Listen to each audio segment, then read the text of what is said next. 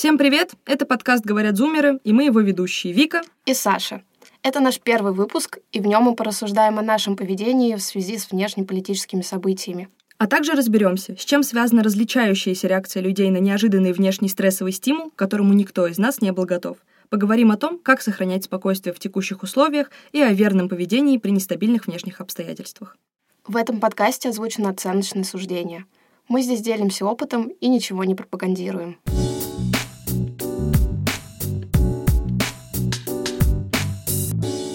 Мы думаем, что правильно начать с того, что нет нормальной и ненормальной реакции на происходящее. И вообще в мире нет таких категорий, и это достаточно глупо э, так размышлять, и ты так загоняешь себя в некоторые рамки, которые достаточно деструктивны для твоей жизни. Э, в каждом обществе в любом случае заложена определенная ролевая модель поведения, в том числе поведение при э, любых условиях, состояниях и так далее, будь то стресс или будь то радость. Наверное, если приводить примеры и углубляться в это, то что при каком-то негативном стрессе общепринятая реакция того, что человек плачет, да, при каком-то хорошем человек смеется. Но поскольку наш мозг функционирует в зависимости от своих личных особенностей, и у каждого человека э, своя личная реакция, иногда, когда человеку больно или плохо, человек может смеяться. Именно поэтому очень важно здесь понимать, что нормальной или ненормальной реакции, как ты абсолютно правильно сказала, здесь просто нет, потому что это именно личная реакция вашего мозга на происходящее вокруг. Да, эта реакция формируется из того, какие у тебя есть нейронные пути, и твой мозг просто не может это в стрессовой ситуации, когда у него гормон стресса, кортизол просто поднялся до невероятно высокого уровня, взять и неожиданно сформировать какие-то новые пути, такой, ну вот, пожалуй, я пойду по другим, а не по тем, которые мне уже там всю твою жизнь известны. Такого, конечно же, не может быть, поэтому мозг идет по кратчайшему пути и реагирует так, как ему сейчас комфортнее и удобнее. Но это не значит, что это плохо или хорошо. И мне кажется, что здесь самое главное этому не сопротивляться, потому что так только станет хуже. То есть для него происходящее вокруг — это сильная, там, да, стрессовая, непонятная ситуация, и мозг своей реакцией пытается нас спасти. И сильно сопротивляясь этой реакции, можно просто в конечном итоге сделать себе гораздо хуже. Конечно, тут стоит понимать, что мозг вообще нацелен на то, чтобы нас защищать, и чтобы нам было вообще классно и прекрасно. И еще очень важно не винить себя если ты считаешь, что ты сейчас слишком деструктивен в своем поведении или что ты непродуктивен, это тоже очень важно понимать, потому что так твой мозг переживает стресс. Вообще сейчас э, мне кажется, что есть основные три лагеря людей, Первый лагерь людей — это люди, которые бездействуют, и это абсолютно нормальная реакция, просто потому что мозг пытается всяческими силами сохранять силы и энергии для дальнейшего выживания. Вообще, даже там та же самая лень или бездействие — это на самом деле с точки зрения нашего мозга абсолютно правильная реакция, потому что это экономия сил. Вторая группа — это люди в хаотичном запале, которых я абсолютно прекрасно понимаю, потому что твой мозг пытается тебе вернуть старое всеми возможными быстрыми способами, и, соответственно, пойти, как сказала Саша, по самой краткой дороге. Э, и, соответственно, это больше похоже на непонятную деятельность, когда ты пытаешься браться абсолютно за все, э, да, просто для того, чтобы не бездействовать или для того, чтобы вернуть себе там что-то потерянное, в том числе, как бы я не говорю сейчас только там о материальных, да, и мы в целом не говорим там, только о каких-то материальных или вещах, происходивших с нами на физическом плане, да, в том числе эмоциональное состояние, когда ты резко хватаешься за что-то, чтобы это вернуть. Э, и третья группа группа людей — это стабильная группа, за которых, я думаю, что мы с тобой очень сильно рады. Это психологически здоровые люди, на самом деле. Я правильно понимаю, что больше нас э, тех, которые не психологически здоровые? Ну, слушай, я думаю, что это стоит посмотреть статистику. Да нет, мне кажется, что ну, в моем окружении намного больше людей, которые абсолютно спокойно э, ко всему этому относятся. Да, они понимают, что ну вот теперь будет вот так вот но они как-то не сильно размышляют, не сильно углубляются. Конечно, тут может быть большое количество других факторов. Уровень осознанности, я думаю, что и уровень чувствительности в том числе к происходящему. Да, но я могу сказать, что я как очень чувствительный человек, который очень эмоционален, ну вообще вот у меня психотип такой, я вот, так оправдываться люблю. Вот, я это крайне остро все переживаю, очень сильно принимаю зачастую на свой счет. И когда я начинаю об этом думать, все, тушите свет. Я ночами могу не спать, думать, что теперь, как же мне жить, что же будет, а если так, а если не так, какой сейчас план нужно составить. А хотя ты понимаешь, что твой план абсолютно бесполезен по-хорошему в данных условиях, да, и на самом деле это самое печальное. Потому что ты не можешь, ты не можешь э, угадать, что произойдет завтра. Потому что мы сейчас живем в крайне нестабильной ситуации.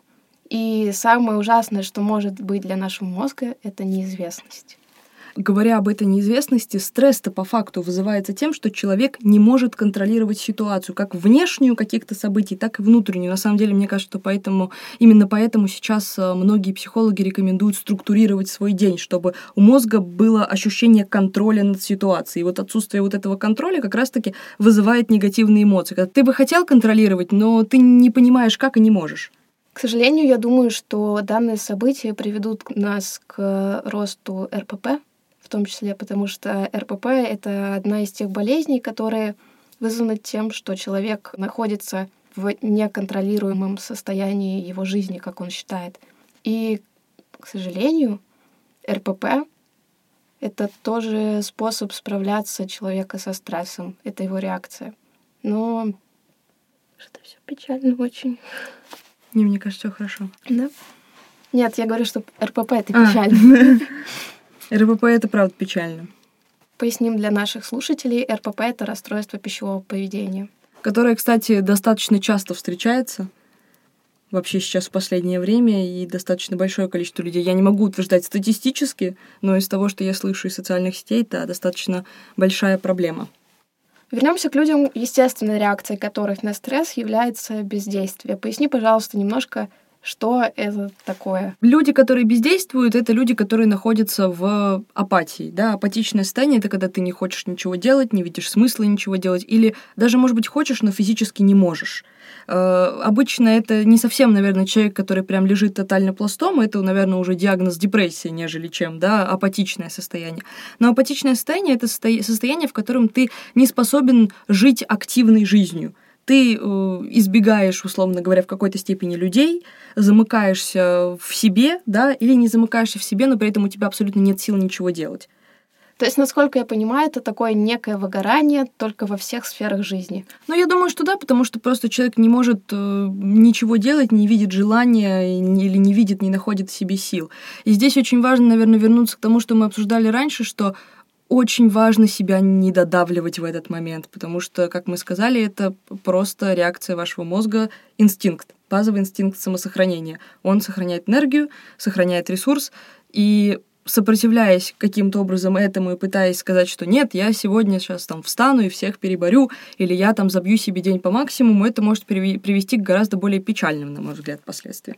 То есть лучше дать себе, мне кажется, время отлежаться в этом апатичном состоянии. Мы с тобой, как два человека, которые... Один человек находится на стадии выздоровления, я как человек, поборовшийся с депрессией, знают, что такое, когда ты не обращаешь внимания на свое апатичное состояние, и к чему оно приводит, к каким печальным последствиям, и как это все потом затягивается. Поэтому, если вы не чувствуете себе сил, мне не кажется, надо. что да, не нужно себя дожимать, не нужно себе давить, потому что сил от этого у вас больше не станет. А последствия могут быть гораздо хуже, чем ваше предыдущее апатичное состояние. Да, еще не стоит забывать о том количестве энергии, которую мы сейчас тратим. Только один вот почитать новости. Я лично в начале всего этого я тратила столько времени, на это. И это же ужасно. Это столько информационного шума, потому что каждый второй выкладывает историю, какую-то показывает какую-то мнимую свою экспертность, что он все знает, что он сейчас тебе все расскажет. Разные СМИ, разные вещи тебе говорят, и ты пытаешься анализировать это в своей голове. Еще я такой человек, который достаточно, ну, не то что далек от политики, но не считаю себя там экспертом. Я пытаюсь понять и найти какую-то крупицу правды, и я настолько закапывалась в первое время в это, я прям сидела и часами читала эти новости, а это же это так, это столько энергии у тебя берешь, что я потом просто садилась и думала, ё-моё, как я пойду сейчас, я не знаю, на пары или пойду сейчас, как я пойду работать, у меня вообще нет сил. И поэтому, если вы тратите на это тоже свою энергию, ну, а чего вы ожидаете? Да, вы устали, это нормально. ты еще каждую новость проживаешь и чувствуешь, то есть помимо того, что у тебя информационный поток бесконечный, который ты постоянно варишь и анализируешь и пытаешься понять, где правда, а где ложь, э, так еще и ты эмоционально в это во все погружен. Безусловно, это все накладывается на последствия того, что ты потом просто не способен ничего делать, потому что твой мозг и так уже поработал. Поработал уже на максимум, уже информацию переварил и эмоции прожил, и дальше остается только пойти полежать, пойти поспать. Еще стоит учитывать, что у нас у зумеров очень сильно развит информационный метаболизм. Это значит, что мы информацию, так сказать, жрунькаем из большого количества источников, и нам не нужно, типа, сидеть и такие, так, сейчас мы посмотрим новости по телеку. А мы там что-то увидели, там увидели, в ТикТоке что-то посмотрели, в Инсте увидели, в Телеграмчике прочитали, и все. У нас складывается картинка, и мы не можем, мы не можем абстрагироваться. То есть мы как поколение, мы устроены так, что мы такие, о, информация, беру. И то есть абстрагироваться от этого мы, ну, практически не знаю, не могу точно отвечать, можем мы это биологически или нет, но это труднее нам дается, чем иным поколениям. Да мне кажется, абстрагироваться нереально, когда на тебя с экрана постоянно смотрят текст, информация и так далее. Когда ну, ты это автоматически просто читаешь, да, условно говоря, там, начиная от билбордов, заканчивая просто на той информации, которая есть у тебя в социальных сетях. Ты, мне кажется, ты просто это автоматически воспринимаешь, это фильтровать никак невозможно. Это так или иначе у тебя откладывается.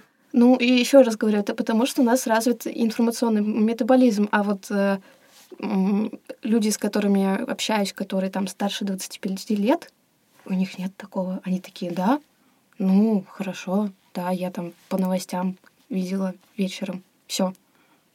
А то, что это идет изовсюду и вообще из любого канала информации, я не знаю, как это работает, но это то, что мы имеем, и это части наши, это части и хорошо, если мы говорим про профессиональную какую-то сферу, да. Но когда мы говорим про вот этот информационный бум, то, наверное, это достаточно, ну, неприятно.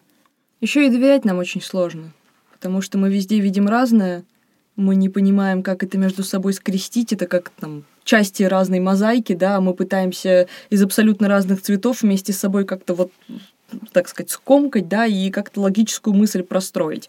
И это, конечно, все вводит э, в абсолютное понимание шума и мусора у тебя в голове бесконечного. Да, а еще я думаю, что у тебя тоже было такое, что ты такая, так, сейчас мы разберемся.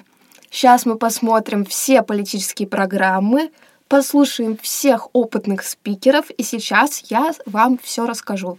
Абсолютно. Как абсолютно. говорится, кто где, да? Но ты потом, ты настолько в этом закапываешься, ты думаешь уже, боже мой, зачем я начал вообще всем этим заниматься, господи. Можно это как-то убрать от меня? А все, ты уже там. Еще стоит упомянуть, что мы не можем повлиять на уже свершившиеся события. Все, это произошло, и мы не можем вернуться в прошлое и изменить это. Поэтому испытывание вины, чувство вины может быть достаточно деструктивно и разрушительны, наверное, да. для, для каждого из нас. Мне кажется, что на данный момент, э, вот даже если мы возвращаемся к стрессу и к тому, из чего он происходит, э, очень важно понимать, на каком этапе мы находимся сейчас, и каждый из нас находится сейчас, для того, чтобы как-то пытаться действовать дальше. На мой взгляд, вот это чувство вины — это последствие одного из четырех этапов стресса. Наш стресс поэтапно разбивается. Первое — это шок, э, это реакция из серии «почему я, за что со мной, почему так несправедливо, да, со мной соотнеслось». Да, помнишь, я тебе звонила, когда только все это началось, и жаловалась. А я люблю жаловаться. Неправда. А, и прямо негодовала Вики по тому поводу, почему наше поколение сейчас это все переживает. То есть я приводила ей аргументы, еще что-то я так ощущала эту несправедливость, что, ну да, это и был, по сути, один из этапов прям такой очень ярко выразительный. То есть я думаю, что в данной ситуации многие, многие это почувствовали, вот этот первый этап. Да, первый шоковый этап, действительно, мы с тобой обсуждали тогда еще, что а почему, а как так? А... Почему мы? А, да, почему мы, почему... Почему мы в 20 лет переживаем это? Я не хочу это переживать 20 лет. Можно как бы это убрать? Да, и вот эта вот шоковая реакция как раз-таки, за ней идет не менее э, приятная, так сказать, это сама как раз-таки естественная реакция из серии там боль, грусть, смех, слезы, да, у каждого она по-разному. Э, и затем идет третий этап, на мой взгляд, который как раз-таки является причиной чувства вины, это «а что я могу сделать?» И вот когда ты понимаешь то, что ты в этой ситуации, да, задавая себе вопросы, что я могу сделать, понимаешь, что по сути-то ничего. У тебя остается желание каким-то образом повлиять на ситуацию, но нет возможности, ты не видишь выхода и решения, и как бы из-за этого ты испытываешь чувство вины, если что я тут сижу, я же, наверное, там мог там пойти, как-то это предотвратить или что-то сделать. Но по факту, говоря откровенно, в данной ситуации это фактически невозможно. И тут мы сразу уточним, что мы ни в коем случае не выражаем свою политическую позицию, потому что наш подкаст вообще посвящен только тем проблемам, которые касаются нашего состояния, нашего внутреннего состояния, нашего самовыражения и проживания вообще в этом мире. Вот. И все мы понимаем, что мы здесь ограничены в наших высказываниях, поэтому мы, как уже говорили в нашем дисклеймере, надеемся, что вы не будете воспринимать это как пропаганду или да. как... Э, И вы про... нас не зашеймите за да. это. Да, продолжим. Э, и, соответственно, последний этап, самый приятный, но до него еще нужно дойти, это как раз-таки выход да, из ситуации, то есть решение. Вот большинство из нас, на мой взгляд, из того, что я вижу, общаясь вот с представителями нашего с тобой поколения, это то, что люди застряли вот в этом моменте, что я могу сделать. И это касается не только как бы каких-то внешних событий, но это касается еще и своей жизни. И это тоже, в свою очередь, вызывает это чувство вины, потому что ты не понимаешь, что делать, не понимаешь, как двигаться, все вокруг очень быстро меняется, и вследствие этого ты застреваешь вот, вот в этом состоянии, что я могу сделать, да. А, и Соответственно, я очень надеюсь, что мы достаточно скоро придем как раз-таки вот к этому логическому завершению, выход, но для этого нужно время. Хорошо, тогда как ты думаешь, на каком этапе сейчас находишься ты? Я однозначно сейчас нахожусь на третьем этапе. Это переосмысление того, что я могу сделать. От чувства вины, зависимости внешних обстоятельств я избавилась. Но вот э, вопрос, что я могу сделать именно в плане своей жизни и своих дальнейших шагов, он для меня все еще остается открытым. И, на мой взгляд, э, если вы сейчас находитесь в подобной ситуации, э, есть одна очень прекрасная техника, которую мы с Сашей очень любим, с которой мы прекрасно знакомы. Это техника «пять почему», когда ты на какое-то свое внешнее внешнее событие или происходящее на материальном плане, углубляешься в него, то есть, условно говоря, будь то потеря работы или дохода, ты задаешь себе вопрос, почему для тебя это важно. И, безусловно, первыми ответами будут достаточно поверхностные серии, там, деньги, э, занятость и так далее. Но в результате ты, задав себе несколько раз э, вопрос «почему?», докапываешься до истины, а что же тебе действительно это давало. И если ты понимаешь то, что ты сейчас не можешь это восстановить никаким образом достаточно быстро и оперативно, можно попробовать найти другие способы, потому что по-хорошему на самом деле даже работа и доход, они дают нам очень косвенно счастье. Это не совсем то, от чего действительно наше счастье зависит. И вот задавая себе эти вопросы, можно докопаться до первопричины того, а что же тебя в этой деятельности делало счастливым или в этих конкретных обстоятельствах. И попробовать это заменять э, какими-то другими способами, которые просто сейчас возможны и доступны. И мне кажется, что это такое достаточно хорошее решение, и оно мне сейчас во многом сильно помогает. Да, я думаю, что это достаточно хороший способ, который, безусловно, вы можете использовать, если вдруг не пробовали. И вообще это такая вещь, э, которая вам поможет разобраться вообще не только в стрессовых ситуациях, а просто, возможно, в каком-то важном аспекте, который вас волнует. Больше понять себя. Да. да, это в какой-то степени такая, возможно, сильная рефлексия, которую мы очень, очень любим. любим. Наверное, поэтому, да, наверное, поэтому мы сейчас здесь и сидим. Э, не было бы этой рефлексии, не было бы этого подкаста. Э, но это поможет действительно докопаться до истинных желаний. Это очень сложно, но потихоньку, поэтапно это возможно. Что касается меня, наверное, я думаю, что я нахожусь где-то посерединке между третьим и четвертым этапом потому что, возможно, это прозвучит эгоистично, но я надеюсь на ваше понимание. Вот. А, я устала от э, постоянного включения во внешние обстоятельства, потому что я такой человек, который принимает все очень близко к сердцу. И мне тяжело переживать эти эмоции, потому что я, ну, я страдаю, можно так сказать, когда я постоянно читаю и узнаю вообще, что там происходит и что переживают другие люди, и мне становится очень плохо от этого. А поскольку я сейчас нахожусь в таком достаточно, ну, нестабильном ментальном состоянии, если я буду дальше вовлекаться во все эти события, то, к сожалению, последствия для меня будут достаточно плачевны. Поэтому, наверное, я перешла, ну, перехожу к четвертому этапу, когда я просто продолжаю жить своей жизнью, ну и, конечно же, при этом не забывая о том, что происходит сейчас, и все-таки находясь в хорошей степени информированности. Слушай, а расскажи, как ты абстрагируешься от постоянного переваривания мыслей? Слушай, ну, мыслительная жвачка — это вообще мой любимая. Я как человек тут с повышенной тревожностью. Ну, очень люблю подумать. Но, наверное, есть несколько способов таких бейс, так сказать, основа. База. Да, которыми я пользуюсь. Первое — это соблюдение своих ежедневных привычек, э, ритуалов, возможно. Э, даже что касается утра и вечера. Э, это мне помогает как-то, тем не менее, немножечко абстрагироваться. И на самом деле достаточно новые способы, которые я для себя нашла.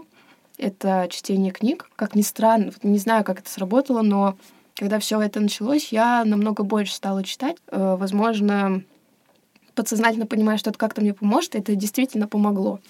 И еще одно это занятие спортом. На самом деле, те методы борьбы с негативным состоянием, которые выделила Саша, э, имеют научное обоснование.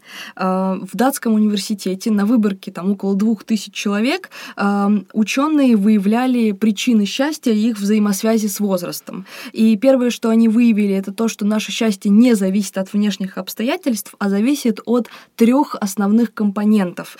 Первый компонент это готовность к действию и сила воли, которая, кстати, как раз-таки проявляется проявляется вот в спорте. Второе — это компетенции, причем это не профессионализм, а именно наличие сферы, в которой ты развиваешься или хочешь развиваться, да, в своей профессиональной сфере.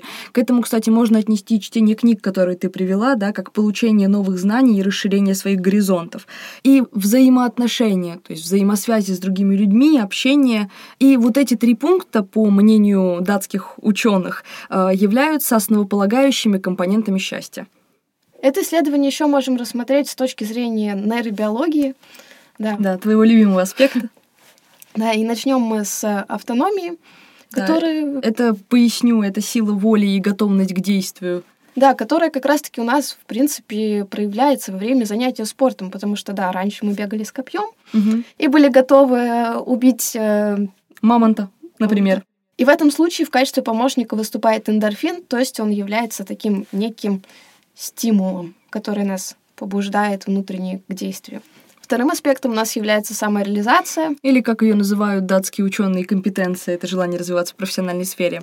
Да, то есть, когда вы развиваетесь в том деле, которое вам нравится, и вы получаете результат, у нас как раз-таки выделяется дофамин, и вы чувствуете себя счастливым человеком. Вот вам и счастье. И последний аспект — это взаимоотношения с другими людьми и социализация, ваш социальный статус. Это у нас окситоцин, который выделяется ну, в основном при физическом взаимодействии mm-hmm. с людьми, а для нас это очень важно. И серотонин, который у нас отвечает за ваш социальный статус. Как раз-таки вы себя сам определяете и ассоциируете себя с каким-то обществом, что вам, безусловно, помогает выработать серотонин, а серотонин вообще супер классная штука для счастья. Ну, типа, дофамин, серотонин — это такие два самых сложных нейромедиатора для выработки нашего мозга, но безумно классные, безумно кайфовые с точки зрения ощущений. И эмоций, да, однозначно. Мне кажется, что самое правильное и самое классное закончить наш сегодняшний выпуск на трех компонентах счастья. И на самом деле у нас есть достаточно много способов для того, чтобы почувствовать себя счастливыми. И мы можем ими пользоваться. И при этом важно сознавать, что такими действиями вы ни в коем случае не обесцениваете события, которые происходят. Потому что таким образом вы заботитесь о себе, а заботясь о себе и делая себя счастливым, вы можете сделать счастливыми людей вокруг. Спасибо, что слушали нас. Мы хотим верить, что мы были вам полезны. Подписывайтесь на наш подкаст и на наш телеграм-канал. Все ссылки вы найдете в описании.